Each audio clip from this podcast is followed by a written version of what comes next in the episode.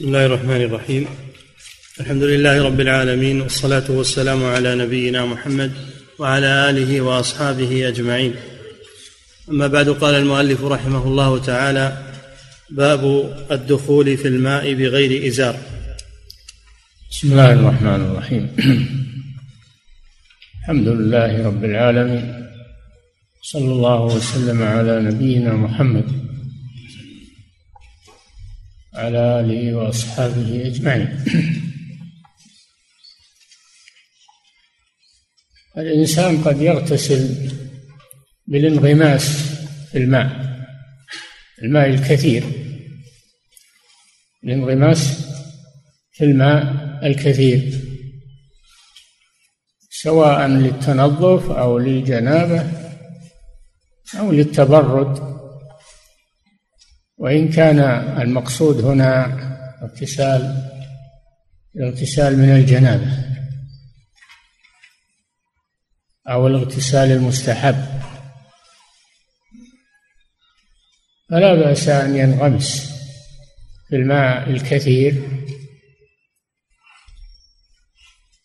ولكن لا يتجرد من ثيابه قبل أن يدخل في الماء يكشف عورته وإنما يجعل على عورته شيئا فإذا انغمس أسفله في الماء توارت عورته في الماء فلا بأس أن يرفع الستارة التي عليه. هذا هو الأفضل. هذا هو الأفضل.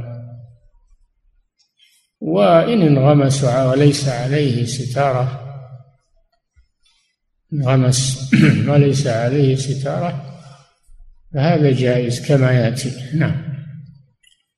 عن علي بن زيد عن أنس بن مالك رضي الله عنه قال قال رسول الله صلى الله عليه وسلم إن موسى ابن عمران عليه السلام كان إذا أراد أن يدخل في الماء لم يلق ثوبه حتى يواري عورته في الماء.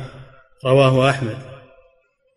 موسى بن عمران كليم الله عليه الصلاة والسلام كان حييا كما سبق لأنه كان لا يغتسل مع بني إسرائيل بدون استتار بل كان يغتسل وحده مستترا عن الناس. وكذلك هنا كان إذا أراد أن ينغمس في الماء لا يرفع الستارة التي على عورته إلا إذا توارى في الماء توارت عورته في الماء فصار الماء ساترا لها. هذا هو الأفضل. نعم. وقد نص أحمد على كراهة دخول الماء بغير إزار. وقال إسحاق نص أحمد بن حنبل رحمه الله على كراهة دخول الماء بغير إزار. يعني لا يتجرد ثم يدخل الماء لأنها تبدو عورته حتى ولو لم يكن عنده أحد إذا كان في فضاء. إذا كان في فضاء فإنه يستر نفسه. هذا ما رآه الإمام أحمد رحمه الله. واستدلوا له بحديث بقصة موسى عليه السلام. نعم.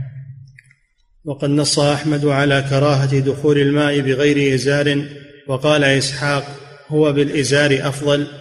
لقول الحسن والحسين. كذلك إسحاق بن راهويه الإمام الجليل الحنظلي وكان معاصرا للإمام أحمد. وكان أيضا يرى عدم التجرد قبل الانغماس في الماء أن الأفضل أن يستر عورته. نعم. وقال إسحاق هو بالإزار أفضل لقول الحسن والحسين رضي الله عنهما وقد قيل لهما وقد دخلا في الماء وعليهما بردان فقال إن للماء سكانا.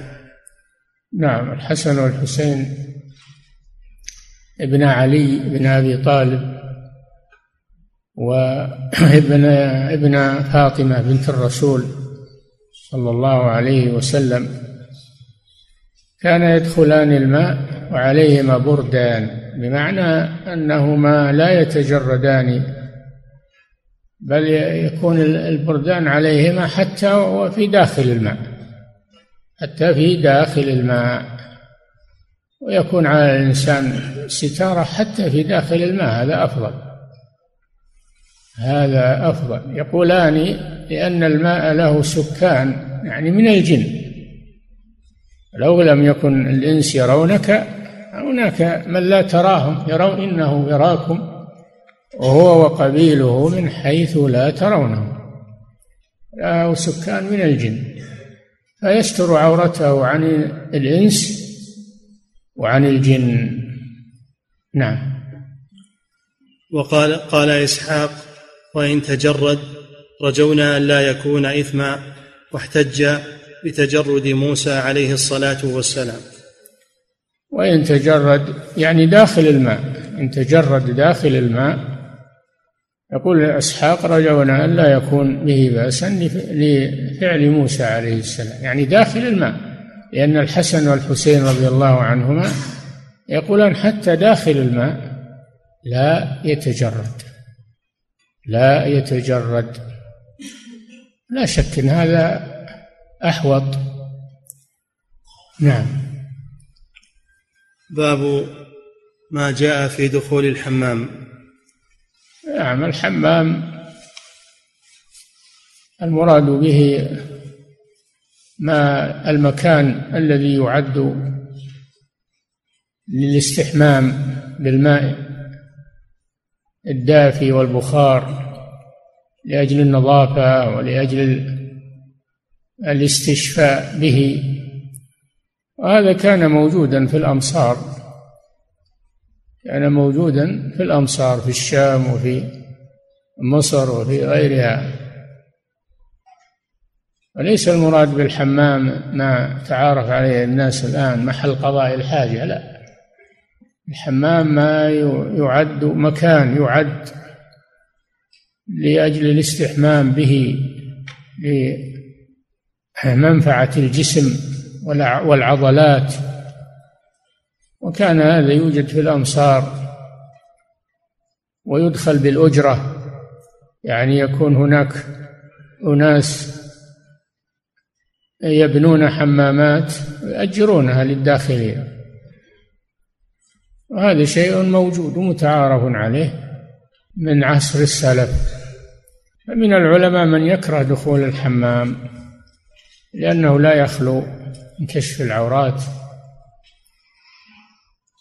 والجمهور على أنه لا بأس يدخل الحمام الرجال فقط مع ستر العورة لا يدخل بدون إزار يستر به عورته.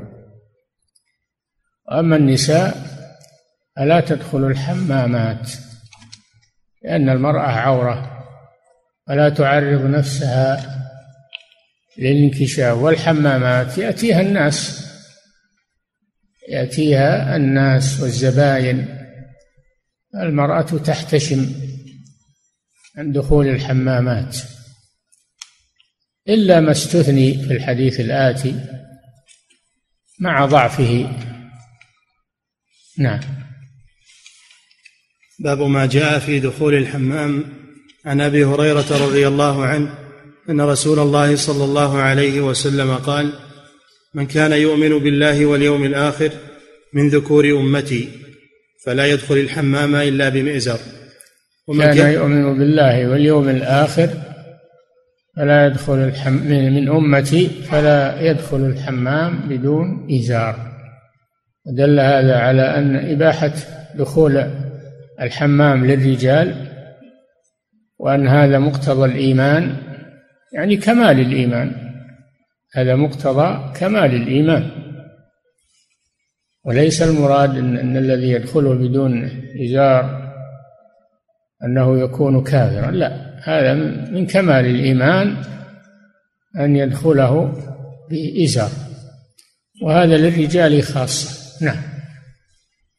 ومن كانت تؤمن بالله واليوم الآخر من إناث أمتي فلا تدخل الحمام. مطلقا. من كانت تؤمن بالله واليوم الآخر فلا تدخل الحمام لأنها عرضة لأنظار الناس. نعم. رواه أحمد وعن عبد الله بن عمر رضي الله عنهما أن رسول دل على إباحة دخول الحمام للرجال بشرط الإزار ستر العورة وعلى منعه للنساء مطلقا. نعم. وعن عبد الله بن عمر رضي الله عنهما أن رسول الله صلى الله عليه وسلم قال إنها ستفتح لكم أرض العجم وستجدون فيها بيوتا يقال لها الحمامات فلا يدخلنها الرجال إلا بالإزار وامنعوا النساء إلا مريضة أو نفساء رواه أبو داود وابن ماجه. إنها ستفتح. هذا إخبار من الرسول صلى الله عليه وسلم عن المستقبل. وهذا من معجزاته صلى الله عليه وسلم. أخبر أن أمته ستفتح البلاد المشرق والمغرب ويأتون على بلاد فيها حمامات. يدخلون بلادا فيها حمامات. فلا يدخلها أحد من الرجال إلا بإزار. وأما النساء فلا تدخلها إلا النفساء والمريضة. تدخلها النفساء والمريضة. والرواية هذه ضعيفة وفيها مقال. والبقاء على العموم منع النساء من الحمامات هو الأرجح. نعم. وستجدون فيها بيوتا يقال لها الحمامات فلا يدخلنها الرجال إلا بالإزار وامنعوا النساء إلا مريضة أو نفساء. رواه أبو داود وابن ماجه. وفيه أن من حلف لا يدخل بيتا فدخل حماما حنث. هذا فقه المؤلف رحمه الله. يقول في الحديث هذا أن من حلف لا يدخل بيتا إنه يحنث إذا دخل الحمام لأن الحمام يسمى بيتا سماه الرسول صلى الله عليه وسلم بيتا فيها بيوت. فسمى الحمام بيتا. إذا دخل حلف لا يدخل بيتا دخل الحمام فإنه تجب عليه الكفارة. هذا من فقه الحديث. نعم. كتاب كتاب أعيد الحديث. وعن عبد الله بن عمر رضي الله عنهما أن رسول الله صلى الله عليه وسلم قال إنها ستفتح لكم أرض العجم. ستفتح لكم أرض العجم يعني فارس والروم.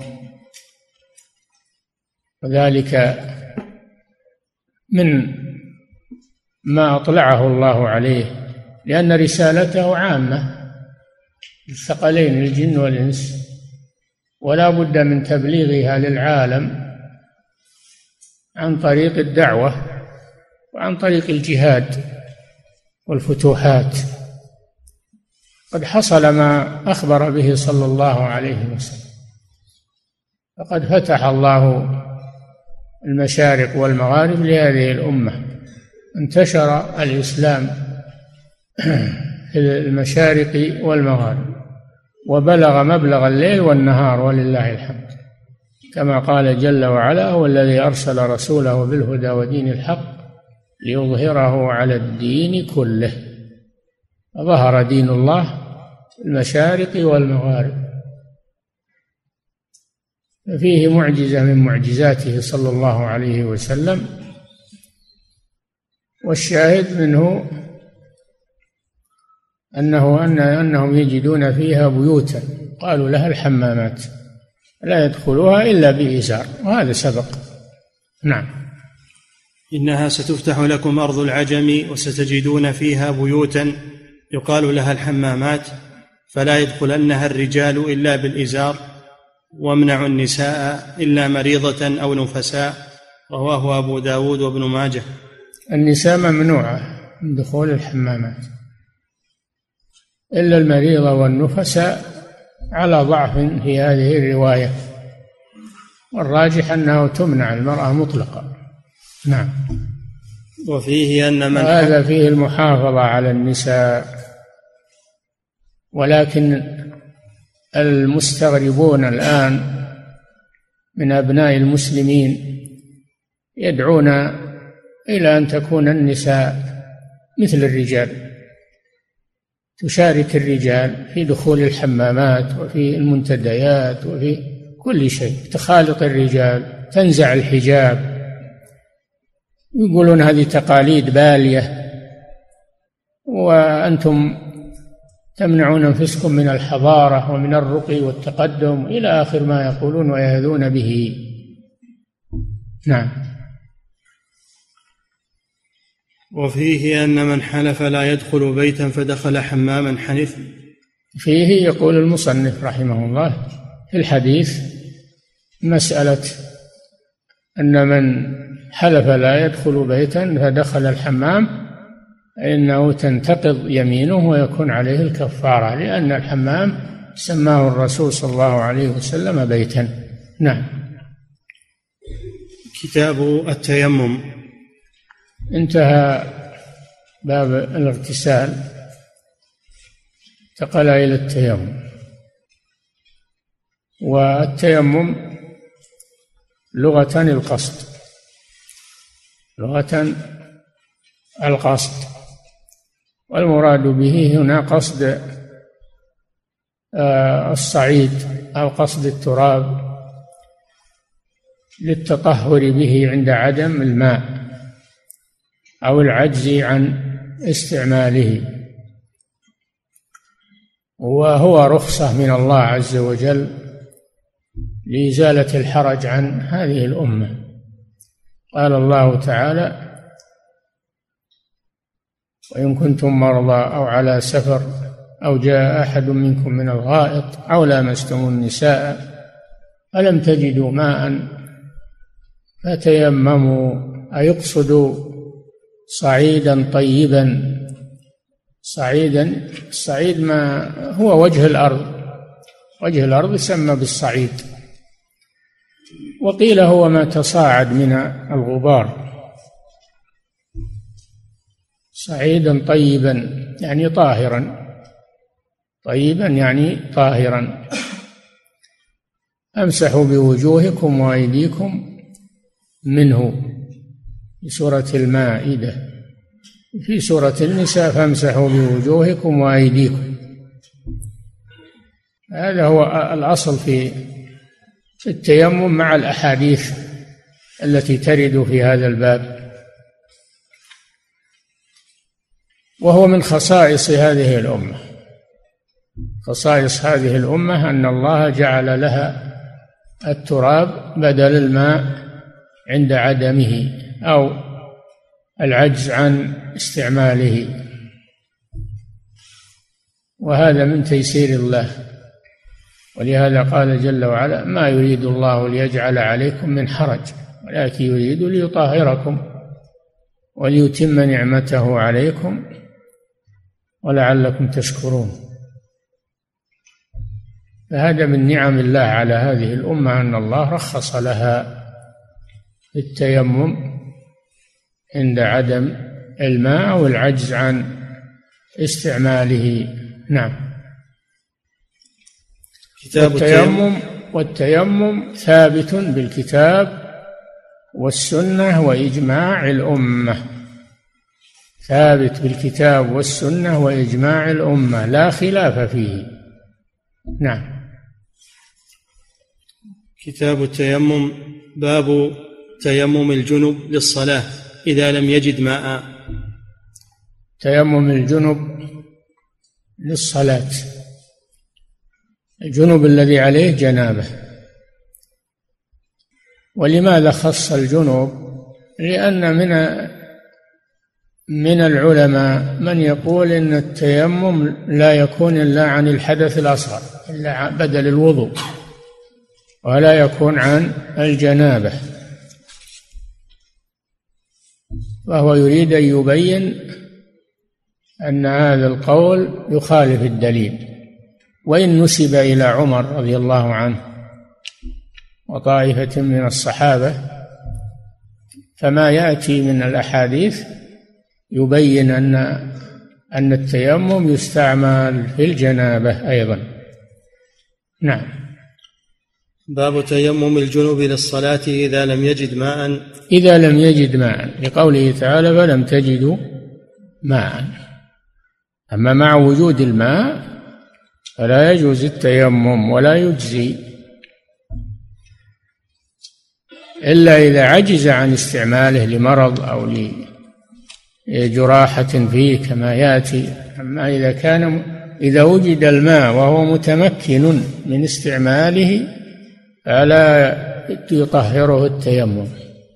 لا من الحدث الأصغر ولا من الحدث الأكبر. وكثير من الأعراب والبادية يتيممون ولو كانوا عند البحر أو عند الأنهار ويقولون عفور والله غفور. هذه اللفظة عفور والله غفور. وهذا باطل وهذا جهل. لا يجوز التيمم مع وجود الماء والتمكن من استعماله. ولا تصح الصلاة به. نعم. باب تيمم الجنوب للصلاة إذا لم يجد ماء. عن عمران بن حصين رضي الله عنه. قال كنا مع النبي صلى الله عليه وسلم في سفر فصلى بالناس. فإذا هو برجل معتزل. فقال ما منعك أن تصلي؟ قال أصابتني جنابة ولا ماء. قال عليك بالصعيد فإنه يكفيك. متفق عليه. نعم. هذا حديث عمران بن حصين رضي الله عنه نص في أن الجنب طهره التيمم عند عدم الماء. فإن الرسول صلى الله عليه وسلم صلى بأصحابه في سفر فلما صلى إذا هو برجل معتزل لم يصلي معهم. هذا فيه دليل على أن من حضر الصلاة أنه لا يعتزل بل يصلي معهم. إن كان صلى من قبل هذه الصلاة تكون نافلة. وإن كان ما صلى فإنه يصلي ولا يعتزل المصلين. فسأله النبي صلى الله عليه وسلم ما الذي منعه؟ قال إنه كان جنب ولا ماء. هو فهم أنه أنه لا بد من الماء. يعني هذا ما فهمه. النبي صلى الله عليه وسلم بين له أنه يكفيه الصعيد. يعني وجه الأرض أو أو التراب أو الغبار. أو الغبار الذي يعلق باليد إذا كان طهورا فيتيمم ويصلي جنبا أو غير جنب. نعم بشرط عدم الماء. نعم. قال عليك بالصعيد فإنه يكفيك متفق عليه. عليك هذه كلمة حث تحضيض. عليك عليكم أنفسكم. هذا تحضيض حث عليك بالصعيد وهو التراب. الصعيد قيل هو ما تصاعد وهو الغبار وقيل الصعيد وجه الأرض. وجه الأرض عموما. نعم. باب تيمم الجنوب للجرح. نعم. فيتيمم الجنوب إذا لم يجد الماء. عن الحدث الأصغر والحدث الأكبر ويطهر بذلك. وكذلك إذا وجد الماء وصار له عذر عن استعماله إما لقلة الماء وأنه لا يكفي لحاجته وحاجة من معه وإما لأنه في جسمه شيء يمنع من استعمال الماء. فإنه يتيمم أيضا مع وجود الماء. نعم. باب تيمم الجنوب للجرح. عن جابر رضي الله عنه قال خرجنا في سفر فأصاب رجلا منا حجر فشجه في رأسه ثم احتلم. فسأل أصحابه هل تجدون لي رخصة في التيمم؟ قالوا ما نجد لك رخصة وأنت تقدر على الماء. فاغتسل فمات. فلما قدمنا على رسول الله صلى الله عليه وسلم أخبر بذلك. فقال قتلوه قتلهم الله. ألا سألوا إذا لم يعلموا؟ فإنما شفاء العي السؤال. إنما كان يكفيه أن يتيمم ويعصر أو يعصب على جرحه ثم يمسح عليه ويغسل سائر جسده. رواه أبو داود والدار قطني. نعم. هذا الحديث فيه أن الصحابة رضي الله عنهم كانوا في سفر. فأصاب رجلا منهم شجة في رأسه. ومن الابتلاء أنه أيضا احتلم في الليل. صار عليه جنابة. استشكل الرجل لأن الماء يضر الجرح. يضر الجرح إذا دخله. هل يجدون له رخصة في أن يتيمم؟ قالوا لا. بنوا على علمهم. بنوا على علمهم. قالوا لا. اغتسل الرجل. دخل الماء في جرحه ومات. فبلغ النبي صلى الله عليه وسلم ذلك فقال قتلوه. يعني تسببوا في قتله. تسببوا في قتله. قتلهم الله. هذا دعاء من الرسول صلى الله عليه وسلم. وفيه زجر للجاهل أن لا يفتي وأن يقف عند حده. يقول لا أدري. أو يسأل أهل العلم. قال تعالى فاسألوا أهل الذكر إن كنتم لا تعلمون. فترتب على هذه الفتوى قتل هذا الرجل. قتلوه قتلهم الله. دل على زجر من يفتي بغير علم. ثم قال صلى الله عليه وسلم ألا سألوا؟ إذا لم يعلموا وهذا كما في قوله تعالى فاسألوا أهل الذكر إن كنتم لا تعلمون. فإنما شفاء العي السؤال. العي يعني العجز. والأصل في العي أنه عدم القدرة على الكلام. الأصل في العي عدم القدرة على الكلام. فإذا كان ما عندهم جواب في المسألة كان الواجب أن يسألوا أهل العلم. ألا سألوا إذا لم يعلموا؟ فإنما شفاء العي السؤال نعم شفاء الجهل العلم. والعلم لا يحصل إلا بسؤال أهل العلم أو العلم لا يحصل إلا بسؤال أهل العلم. أو أن يكون عند الإنسان علم يفتي به. فإن كان عنده علم من الكتاب والسنة يفتي به. وإن لم يكن عنده علم فإنه يسأل من هو أعلم منه. قال تعالى وفوق كل ذي علم عليم فدل هذا على وجوب الرجوع إلى العلماء. وأن لا يتخرص الإنسان من فكره ومن وهو لا يدري ولا يعلم لأن المسألة فيها خطورة. مات هذا الرجل بسبب هذه الفتوى الخاطئة. فالفتوى بغير علم يترتب عليها مخاطر كثيرة. بس فتوى وتروح لا. فإنما شفاء العي السؤال ثم قال إنما يكفيه يكفي هذا الرجل عن الاغتسال أن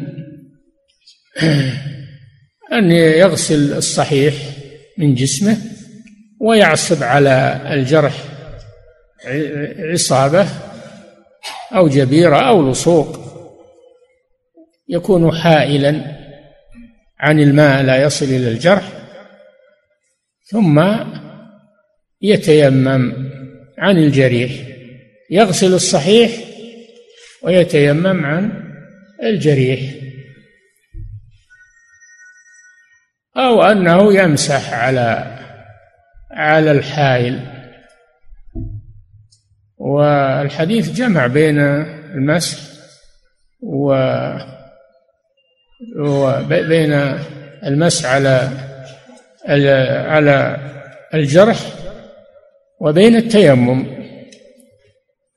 والمعروف أنه إذا مسح على موطن الجراحة أن هذا يكفي. يكفي عن غسل ما تحتها ولا يحتاج إلى تيمم. والحاصل أن هذا الحديث يدل على مسائل.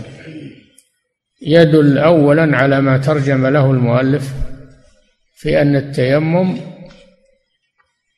يرفع الجنابه أو يبيح الصلاة للجنوب وأنه يقوم مقام الماء.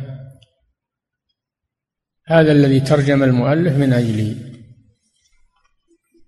وفيه وجوب سؤال أهل العلم والتوقف للإنسان الذي لا يعلم أنه يتوقف ويرجع إلى أهل العلم. وهكذا كان الصحابة يفعلون. ما يتسرعون في الفتاوى ويتسابقون عليها. وكل يفتي من راسه. يخافون الله عز وجل. كان عمر رضي الله عنه إذا عرضت له المشكلة يجمع أهل بدر. يجمع المهاجرين والأنصار. يستشيرهم فيها. وأصحابنا اليوم على طول الفتوى جاهزة على طول. في الإذاعة في التلفاز في الفضائيات في أي مكان. الفتوى جاهزة ولا يتوقف فيها ولا يفكر بالعواقب والعياذ بالله. فهذا فيه خطورة الفتوى. إذا كان الرسول صلى الله عليه وسلم أنكر على الصحابة هذا الإنكار الشديد فكيف بهؤلاء الذين ليس عندهم علم ويتسارعون إلى الفتوى ويتهافتون عليها يتساقطون عليها؟ نسأل الله العافية. نعم. وعن جابر رضي الله عنه قال خرجنا في سفر فأصاب رجلا منا حجر فشجه في رأسه ثم احتلم فسأل أصحابه هل تجدون لي رخصة في التيمم؟ فقالوا ما نجد لك رخصة وأنت تقدر على الماء فاغتسل فمات. فلما قدمنا على رسول الله صلى الله عليه وسلم أخبر بذلك. فقال قتلوه قتلهم الله. ألا سألوا إذا لم يعلموا فإنما شفاء العي السؤال. إنما كان يكفيه أن يتيمم هذه الفتوى هذه الفتوى. إنما؟ إنما كان يكفيه أن يتيمم ويعصر أو يعصب على جرحه. ثم يمسح عليه ويغسل سائر جسده. نعم. أن هذا الذي هذه الفتوى الصحيحة من الرسول صلى الله عليه وسلم. أنه يغسل الصحيح من جسمه ويجنب الماء الجراحة ويضع عليها إن كان عليها حائل من من ضماد أو لصوق أو جبيرة يمسح عليها. وإن لم يكن عليها شيء فإنه يجنبها الماء ويتيمم. يجنبها الماء ويتيمم ويكفيه هذا. دين الله يسر ولله الحمد. ما جعل عليكم في الدين من حرج. فهذا فيه مشروعية المسح على الحائل إذا كان على جرح. والتيمم إذا كان ليس على الجرح شيء لكن يجنبه الماء ويتيمم. هذا والله أعلم توجيه هذا الحديث. وأنه لا يجمع بين التيمم والمسح. إنما هذا في حالة وهذا في حالة. نعم. باب الجنب يتيمم لخوف البرد. من من مسوغات التيمم مع وجود الماء. سبق لنا أن مسوغاته إذا كان في الجسم جراحة يخشى على نفسه من مرور الماء عليها. هذا عذر. والعذر الثاني إذا خاف من شدة البرد. عنده ماء لكن الماء بارد والجو بارد. لو لو اغتسل عليه خطر. عليه خطر. فهذا أيضا يتيمم والحمد لله. إلا إذا كان عنده ما يسخن به الماء عنده حطب عنده غاز عنده كهرباء عنده ما يسخن به الماء فلا يجوز له أنه يتيمم ان يسخن الماء ويستعمله. نعم. باب الجنوب يتيمم لخوف البرد. عن عمرو بن الح... عن عمرو بن العاص رضي الله عنه أنه لما بعث في غزوة ذات السلاسل. وذات السلاسل اسم موضع يقع شمال وادي القرى يعني شمال الحجر. شمال الحجر نعم. أنه لما بعث في غزوة ذات السلاسل قال احتلمت في ليلة بارد باردة شديدة البرد. كان هو هو رئيس السرية رضي الله عنه. كان هو أمير السرية. نعم. قال احتلمت في ليلة باردة, باردة شديدة البرد فأشفقت إن اغتسلت أن, أهل أن أهلك. فتيممت ثم صليت بأصحابي صلاة الصبح. فلما قدمنا على رسول الله شوف الفقه. عمرو بن العاص رضي الله عنه فقه. إنه علم أن الماء بدل أن التيمم بدل الماء عند تعذر استعمال الماء أو الخوف أو الخوف من استعماله. فرأى أن التيمم يقوم مقام الاغتسال بالماء. هذا من فقهه رضي الله عنه. نعم. فأشفقت وإن اغتسلت. ولا قال بغتسل هين ما علي. مثل ما قالوا للجريح اغتسل لا هو توقف عن هذا وراح للبديل. أخذا من قوله تعالى ولا تقتلوا أنفسكم إن الله كان بكم رحيما. أخذ من هذه الآية. هذا في قتل للنفس يتجنبه رضي الله عنه. نعم. فأشفقت إن اغتسلت أن أهلك فتيممت ثم صليت بأصحابي صلاة الصبح. صليت بأصحابي لأنه هو الأمير. نعم. فلما قدمنا على رسول الله صلى الله عليه وسلم ذكروا ذلك له. فقال ذكروا ما فعله عمرو بن العاص وأنه صلى بهم بدون اغتسال بل اكتفى بالتيمم. نعم. ذكروا ذلك له فقال يا عمرو صليت بأصحابك وأنت جنب فقلت ذكرت قول الله تعالى ولا تقتلوا أنفسكم إن الله كان بكم رحيما. فتيممت ثم صليت. فضحك رسول الله صلى الله عليه وسلم ولم يقل شيئا. رواه أحمد وأبو داود والدار قطني. نعم فهذا فيه دليل على أنه إذا خاف ضررا باستعمال الماء لبرودته وليس عنده ما يسخنه أنه يتيمم. دفعا للضرر ويصلي. وفيه صحة ائتمام المتوضي بالمتيمم. صحة اقتداء المتوضي بالمتيمم. فالصحابة كانوا متوضئين وعمر كان متيمما. نعم. فتيممت ثم صليت فضحك رسول الله صلى الله عليه وسلم ولم يقل شيئا. سرورا سرورا بتصرف عامر رضي الله عنه إقرارا له إقرارا له على ذلك ولم يأمره بشيء يعني لم يأمره بالإعادة. وأخذ المؤلف من قوله صلى الله عليه وسلم صليت بأصحابك وأنت جنب. أخذ منه المؤلف أن التيمم لا يرفع الحدث وإنما يبيح الصلاة. والمسألة فيها خلاف هل التيمم مبيح؟ مبيح للصلاة أو رافع للحدث؟ هذا الحديث يدل على أنه مبيح للصلاة وليس رافعا للحدث لأن الرسول قال له وأنت جنوب. نعم. فيه من العلم إثبات التيمم لخوف البرد. هذه مسألة عظيمة. نعم. وسقوط الفرض به. وسقوط الفرض به وأنه لا يعيد لأن الرسول لم يأمره بالإعادة. نعم.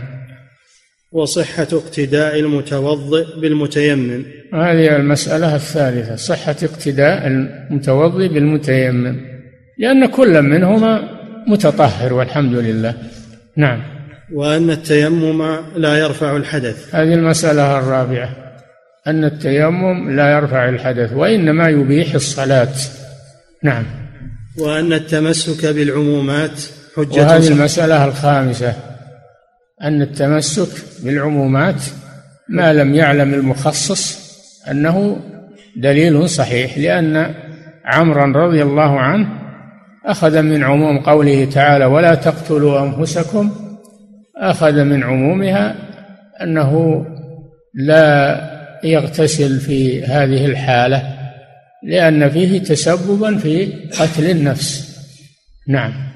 هذه المسائل التي استنبطها المؤلف رحمه الله من هذا الحديث. نعم. وأن التمسك بالعمومات حجة صحيحة. بقوله ولا تقتلوا أنفسكم. نعم. باب الرخصة في الجماع لعادم الماء. نعم. التيمم بدل الماء عند عدمه أو العجز عن استعماله. لكن هل يجوز للإنسان أنه يجامع زوجته وهو ما مع ما معهم ماء ويكفي التيمم؟ نعم يجوز. يجوز هذا. نعم. عن أبي ذر رضي الله عنه قال اجتويت المدينة. اجتويت المدينة أبو ذر رضي الله عنه أصابه حمى من جو المدينة. اجتويت يعني أصابه حمى وتأثر من جو المدينة لأن المدينة فيها حمى فيها حمى. فالنبي صلى الله عليه وسلم أمره أن يلحق بالإبل ويشرب من أبوالها وألبانها فكان رضي الله عنه يجامع. يجامع في هذه الحالة. فسأل النبي صلى الله عليه وسلم. نعم. عن أبي ذر رضي الله عنه قال اجتويت المدينة فأمر لي رسول الله صلى الله عليه وسلم بإبل فكنت فيها. يعني تعالج بأبوالها وألبانها لأن بول الإبل ولبن الإبل فيه شفاء من الحمى بإذن الله. نعم. فأتيت رسول الله صلى الله عليه وسلم فقلت هلك أبو ذر. قال ما حالك؟ قال هلك أبو ذر يعني نفسه يعني نفسه. النبي صلى الله عليه وسلم سأله ما الذي السبب في هذا؟ ما الذي أهلكك؟ نعم. قال ما حالك؟ قال كنت أتعرض للجنابة وليس قربي ماء. آه وليس قربي ماء. لأنه في بر. نعم. فقال إن الصعيد طهور لمن لم يجد الماء عشر سنين. رواه أحمد وأبو داود والأثرم وهذا لفظه. نعم. قال إن الصعيد والصعيد كما سبق لكم إنه إما أن المراد به الغبار وإما أن المراد به وجه الأرض عموما. الصعيد نعم. إن الصعيد طهور. إن الصعيد طهور طهور بفتح الطاء أي أنه يطهر والحمد لله. وإن لم يجد الماء عشر سنين يعني ولو طالت المدة. هو محدد بيوم يومين أو أسبوع. وإنما ما دام أنه غير واجد للماء فإنه يتيمم. وذكر العشر سنين ليس معناه التحديد بالعشر. وإنما معناه طول المدة ولو طالت. فهذا دليل على أن من يستعمل التيمم لعدم الماء أنه يجامع لا مانع. نعم. وقال إن الصعيد طهور لمن لم يجد الماء عشر سنين. رواه أحمد وأبو داود. ذكر العشر هو من باب تطويل المدة وليس المراد به التحديد. نعم. فلو فلو بقي ولو بقي عشرين سنة أو ثلاثين سنة أو ما شاء الله فهو يتيمم. نعم. رواه أحمد وأبو داود والأثرم وهذا لفظه. نعم. باب رواه رواه. رواه أحمد وأبو داود والأثرم وهذا لفظه. لفظ الأثرم يعني. والأثرم من أصحاب الإمام أحمد ومحدث نعم. باب اشتراط دخول الوقت للتيمم. نعم. من أحكام التيمم أنه ما يتيمم إلا إذا دخل الوقت وقت الصلاة لأنه وقت الحاجة. فلا يتيمم قبل يدخل الوقت لأن ما بعد جت الحاجة للتيمم ولو أنه ربما يحصل على ماء. نعم. باب اشتراط دخول الوقت للتيمم عن عمرو بن شعيب عن أبيه عن جده. ولهذا يقولون يقول الفقهاء في التيمم إذا دخل وقت فريضة أو أبيحت نافلة. هذا بابتداء وقته. إذا دخل وقت فريضة أو أبيحت نافلة. نعم. عن عمرو بن شعيب عن أبيه عن جده قال عمرو بن شعيب عمرو بن شعيب عن أبيه عن جده. عمرو بن شعيب بن محمد بن عمرو بن العاص. عمرو بن شعيب بن محمد بن عبد الله بن عمرو بن العاص. وقوله عن جده هل يراد به الجد الأدنى وهو محمد أو الجد الأعلى وهو عمرو بن وهو عبد الله بن عمرو بن العاص؟ لذلك هذا اللفظ فيه اشتباه لأنه إما أنه مرسل وإما أنه منقطع. فإن أراد الجد الذي هو عبد الله بن عمرو فالحديث منقطع لأن شعيبا لم يدرك عبد الله لم يدرك جده. وإن أريد بجده جده محمد ومحمد يكون تابعيا يروي عن الرسول إذا يكون الحديث مرسل فهو دائر بين الإرسال والانقطاع. هذا الذي عليه الجمهور. وبعض المحدثين يرى أنه متصل وأن رواية عمرو بن شعيب عن أبيه عن جده متصلة. الله أعلم. نعم. عن عمرو بن شعيب عن أبيه عن جده قال قال رسول الله صلى الله عليه وسلم جعلت لي الأرض مسجدا وطهورا. أينما لعلنا نقف عند هذا. نعم.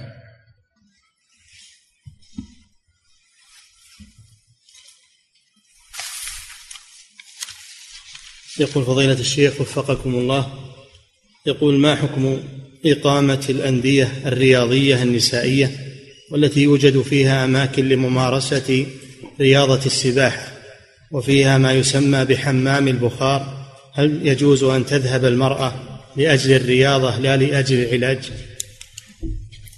الواجب على المرأة أن تتقي الله وأن تحافظ على حشمتها وكرامتها. والواجب على وليها أن يحافظ عليها.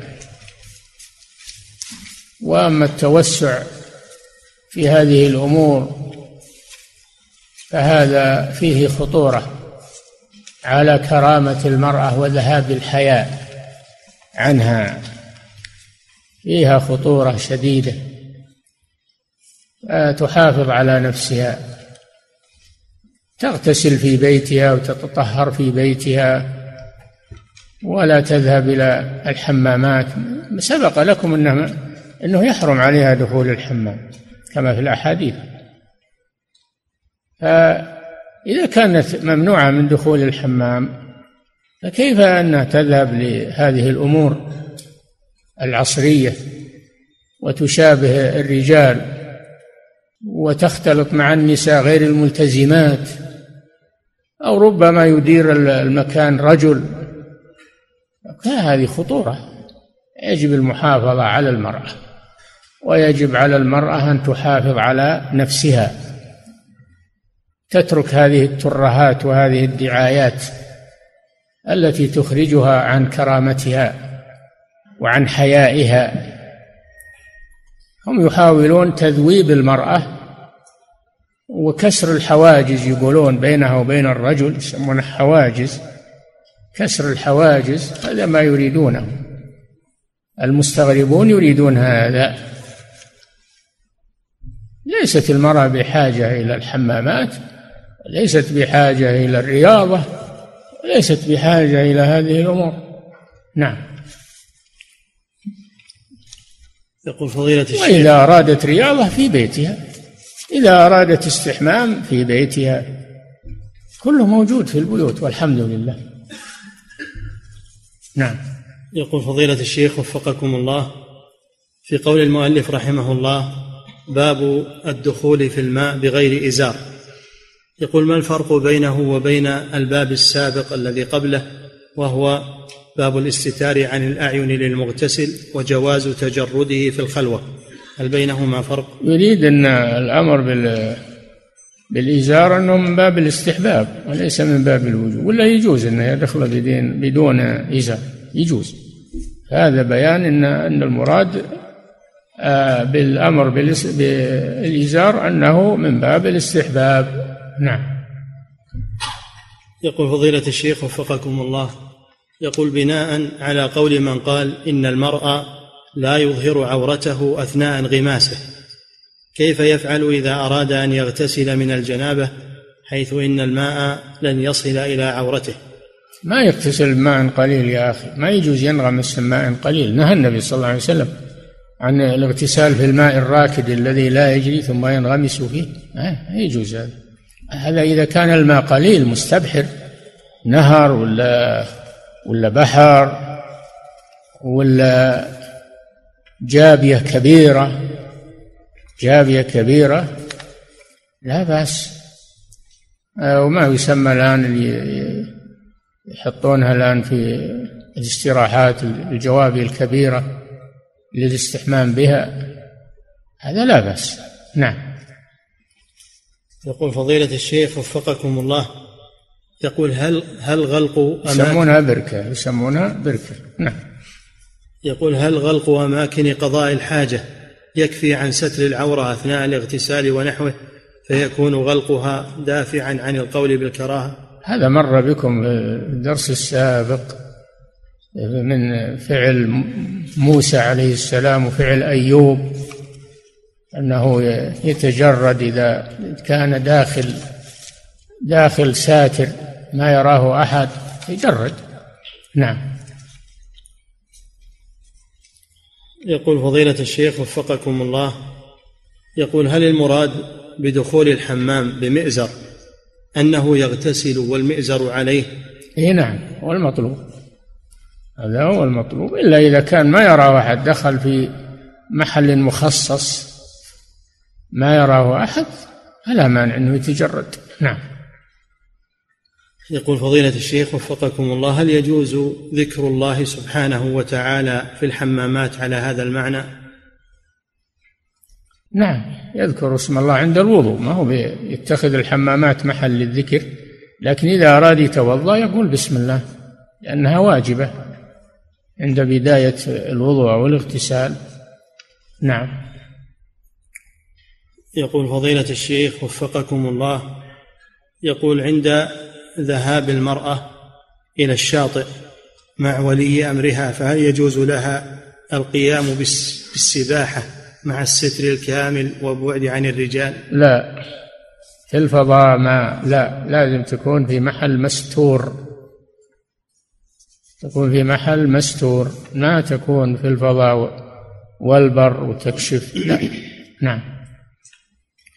يقول فضيلة الشيخ وفقكم الله يقول لماذا يقدم المؤلف رحمه الله في تخريج الأحاديث يقدم الإمام أحمد على البخاري ومسلم؟ لأن الإمام أحمد هو شيخهم هو شيخ البخاري وشيخ مسلم وشيخ أبي داود وشيخ الترمذي هو إمامهم وامام المحدثين هو رحمه الله. نعم. يقول فضيلة الشيخ وفقكم الله يقول من أحدث حدثا أكبر والماء يكفي للوضوء. ولا من أحدث حدثا أكبر والماء الذي لديه يكفي للوضوء ولا يكفي للاغتسال. فماذا عليه؟ يستعمله فيما يقدر عليه من بدنه يغسل ما يستطيع. يستعمله للاغتسال. يستعمله للاغتسال ويغسل ما تيسر من بدنه ويتيمم عن الباقي. نعم. يقول فضيلة الشيخ وفقكم الله. يقول السائل يقول بعض التحاليل بعض التحاليل تكون على اليد وتترك لمدة تزيد على اليومين. بعض إيش؟ التحاليل يقول. شو التحاليل؟ اللصقة اللي بعد التحليل. آه، هذه تحط شاشة على محل سحب الدم ولا أخذت دقيقتين أو ثلاث وخرها ما ما حاجة إليه ما هي على جرح؟ نعم. إنما جعلت لأجل تماسك الجلد لا يخرج دم. وهذا ما يأخذ وقت. نعم. ما فهمت هذه ما أدري عنها. نعم. يقول فضيلة الشيخ وفقكم الله يقول من كان على جنابه وكان في آخر وقت الصلاة فإذا اغتسل خرج الوقت وإن تيمم أدرك الوقت فهل يجوز التيمم حينئذ مع أن الماء لديه؟ لا. يغتسل ولو خرج الوقت لأن الشرط موجود تحصيل الشرط ومشتغل بشرطها ولا يجوز إخراجها عن وقتها إلا لناوي الجمع ومشتغل بشرطها الذي يحصله قريبا. والوضوء أو الاغتسال شرط للصلاة يشتغل به ولو خرج الوقت. نعم ما دام الماء عنده تحصيل قريب نعم. يقول فضيلة الشيخ وفقكم الله يقول كنت في البر وكان البرد شديدا. يقول كنت في البر وكان البرد شديدا فاحتلمت في تلك الليلة ولم أستطع الاغتسال بسبب شدة البرد فتوضأت وصليت الفجر ثم لما طلعت الشمس وأصبح الجو دافئا اغتسلت. هذا غلط. كان تيممت صليت. كان تيممت وصليت الفجر. ما دام ما عندك الماء بارد شديد البرودة وعليك خطر ولا فيه شيء تسخن به الماء تيمم يا أخي وصل صل في وقتها. فإذا صار إذا صار يعني في النهار وسخن الماء تغتسل للمستقبل ما هو للي راح. تغتسل للمستقبل. نعم.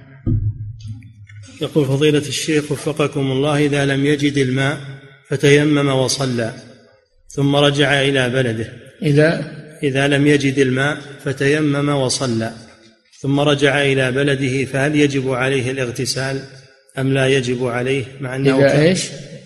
إذا لم يجد الماء فتيمم وصلى. تيمم عن إيش؟ يقول في آخر السؤال عن جنابة. عن جنابة نعم. إذا وجد الماء فليتق الله وليمسه بشرة. لكنه للمستقبل. أما الماضي إذا صلى بتيمم لعدم الماء صلاته صحيح لا يعيدها. وأما المستقبل فلا بد أن يغتسل للمستقبل. نعم.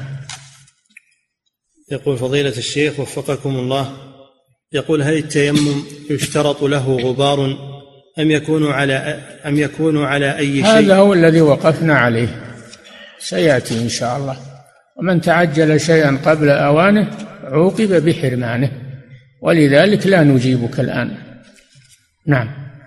يقول فضيلة الشيخ وفقكم الله يقول من استفتى أحد العلماء عن شيء فأجابه. ها؟ من استفتى أحد العلماء عن شيء فأجابه فمات المستفتي بسبب هذه الفتوى. فهل يعد هذا من قبيل إذا كان العالم متأهل إذا كان العالم متأهل للفتوى افتاه فليس عليه شيء. ما إذا كان ما هو ما هو متأهل للفتوى فأفتاه ومات بسبب فتوى فعليه الإثم. عليه الإثم والدعاء من الرسول صلى الله عليه وسلم. نعم. يقول فضيلة الشيخ وفقكم الله هل يجوز أن يتم وربما لو طالبه ما أدري ربما يحكم له به بالدية أو بالقصاص ما أدري عاد هذا عند المحاكم. نعم. يقول فضيلة الشيخ وفقكم الله يقول هل يجوز أن يتيمم الرجل لقراءة القرآن مع وجود الماء عنده؟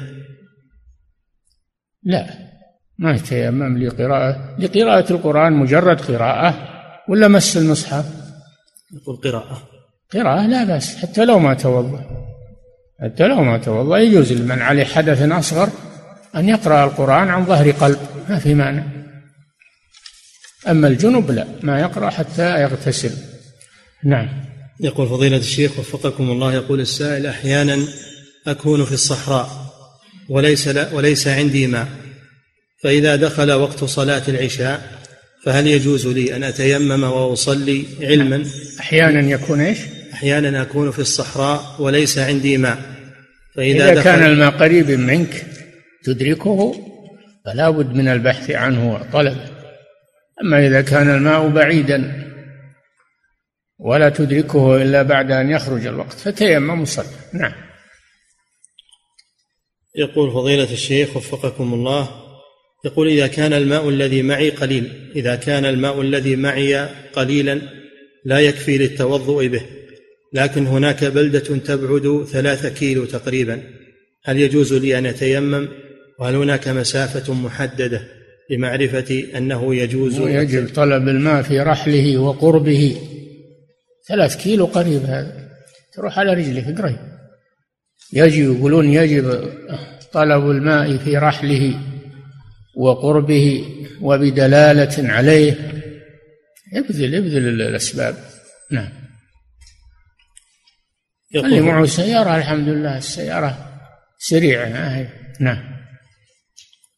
يقول فضيلة الشيخ وفقكم الله في قول المصنف رحمه الله أن من حلف لا يدخل بيتا فدخل حماما حنث.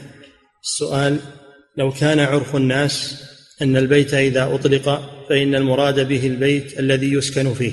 لكن الرسول ما علينا من عرف الناس الرسول سماه بيتا. نعم. يقول فضيلة الشيخ وفقكم الله يقول كيف يتيمم أهل المناطق الصخرية أو الثلجية التي ليس فيها هذا مثل السؤال اللي حرمنا راعيه من الجواب. ما بعد جاء هذا. نعم. يقول فضيلة الشيخ وفقكم الله من حضر جماعة وهم يصلون في المسجد وهو قد صلى قبل ذلك فهل له أن يعود حتى ينتهوا من صلاتهم أم إنه يصلي معهم وجوبا؟ ليش يحرم نفسه. يصلي معهم يحصل الأجر. تكون نافلة له. نعم. يقول فضيلة الشيخ وفقكم الله يقول هل عمرو بن العاص رضي الله عنه وأرضاه توضأ ثم تيمم لباقي جسده أو أنه تيمم فقط واكتفى بذلك؟ كل واحد الضرر حاصل بالوضوء وبال وبالاغتسال الضرر حاصل. نعم.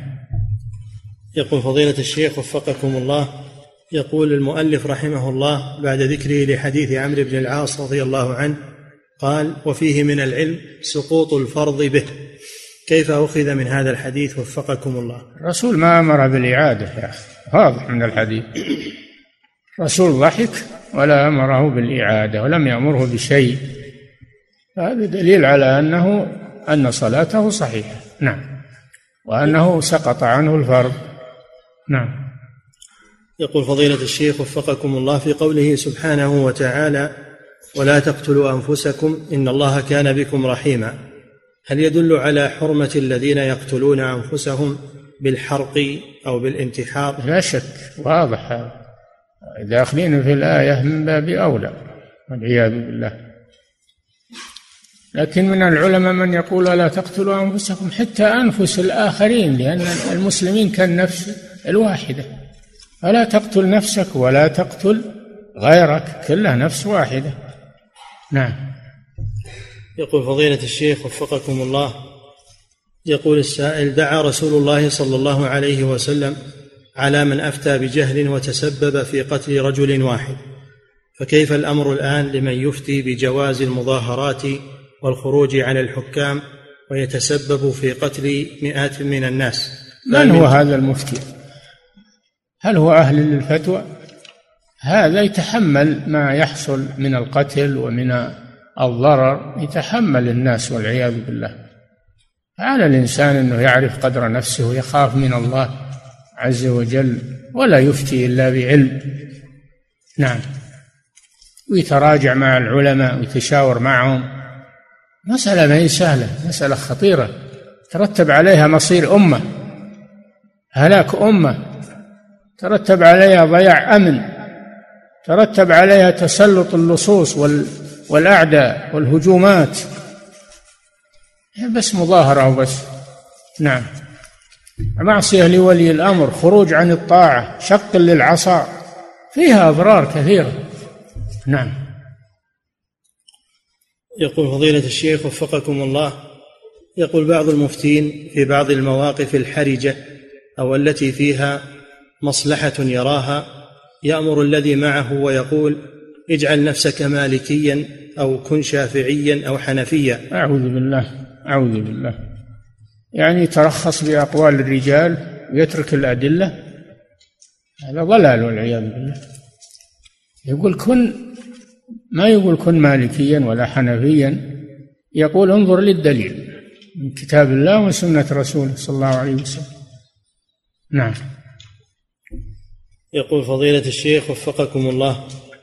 يقول شخص إذا اغتسل بماء دافئ أو بارد صباحا فإنه يصاب بمرض لضعف مناعته فهل يجوز له أن يتيمم إذا أصابته الجنابة لكي يصلي الفجر أم أنه يؤخر صلاة إذا كان عليه ضرر واضح أنه ما عنده مناعة ولو أنه اغتسل أو توضأ يصاب بمرض هذا يتيمم ما في شك.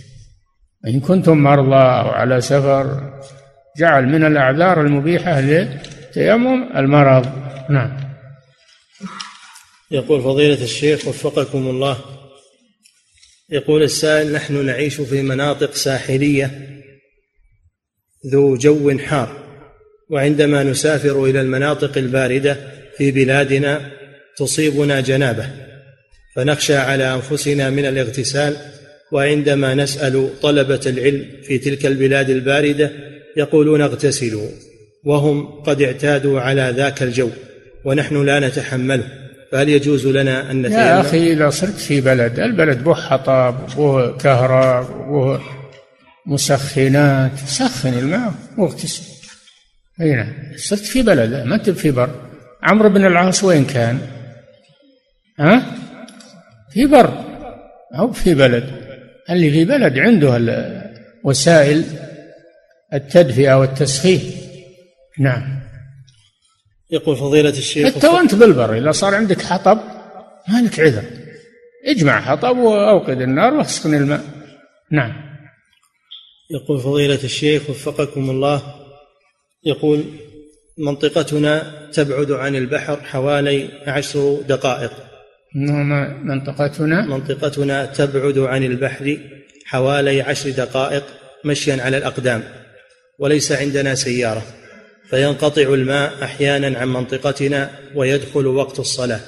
ونخشى راح عشر دقائق قريب راح تطهر بالماء وصل. عشر دقائق ولا ما هي بعشر كيلو ولا أي نعم. يقول فضيلة الشيخ وفقكم الله يقول ما كيفية التيمم للجنب هل هو كالتيمم في الحدث الأصغر؟ كيفية إيش؟ التيمم لمن كان عليه جنابة. هل هو كالتيمم لمن عليه حدث أصغر؟ إي نعم التيمم واحد عن الجنابة وعن الوضوء. التيمم صفته واحدة. والكلام على النية ماذا نويت بهذا التيمم؟ هل نويت الحدث الأكبر أو الحدث الأصغر؟ أو نويتهما جميعا؟ إنما الأعمال بالنيات وإنما لكل امرئ ما نوى. نعم. يقول فضيلة الشيخ وفقكم الله يقول السائل والدتي اعتمرت في الأسبوع الماضي وفي الساحة الخارجية للحرم وجدت مجموعة من الجراد فجمعت منه وآتت به إلى الرياض فما الواجب عليها وماذا نعمل؟ جراد يوكل يعني. ها؟ إذا كان جراد يوكل يكون عليها فدية. يكون عليها فدية لأن هذا من من صيد البر. صيد البر. أما إذا كان ما هو بيوكل اللي يسمونها القبص أو لا ما في شيء. نعم. يقول فضيلة الشيخ وفقكم الله يقول صليت الفجر في جماعة فلما يقول صليت الفجر في جماعة فلما فلما رجعت إلى البيت وجدت أثر احتلام. فهل يجب علي أن أعيد الصلاة؟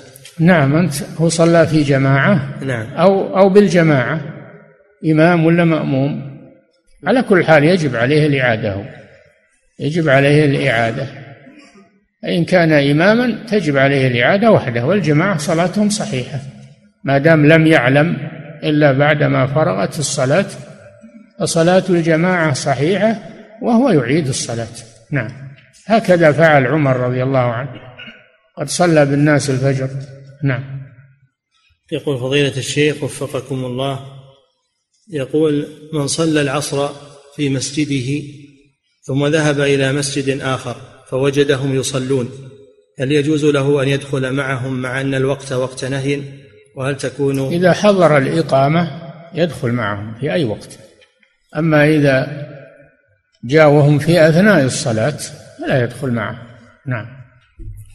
يقول فضيلة الشيخ وفقكم الله بقول الرسول صلى الله عليه وسلم عليكم بسنتي وسنة الخلفاء الراشدين من بعدي. هل كل ما فعله الخلفاء الراشدون يكون يكون سنة أم أن هناك شروطا في ذلك؟ ما في شك ما فعله الخلفاء الراشدون أنه سنة. أمر الرسول صلى الله عليه وسلم باتباعها لكن إذا وجد سنة من الرسول فهي مقدمة. إذا ما وجد سنة من الرسول ووجد سنة من سن الخلفاء الراشدين يؤخذ بها. نعم. يقول فضيلة الشيخ وفقكم الله يقول في خطبة الجمعة في نهاية الخطبة إذا صلى الخطيب على الرسول صلى الله عليه وسلم ثم ترضى عن الخلفاء الراشدين فإنه يقول اللهم ارضى عن الخلفاء الخمسة أبي بكر وعمر وعثمان وعلي والحسن بن علي. فما حكم هذا القول؟ هذه زيادة ما ما عملها السلف. هذه ما عملها السلف ولا يقولها. الإخوان بعضهم ما شاء الله عندهم تجديد وعندهم آراء جديدة وعندهم اعتداد بنفسه ما يجوز لا تخرج عما ورد عن السلف أبدا. فيه الخير وفيه البركة وفيه وفيه السلامة. لا تجيب شيء من عندك أبدا. نعم.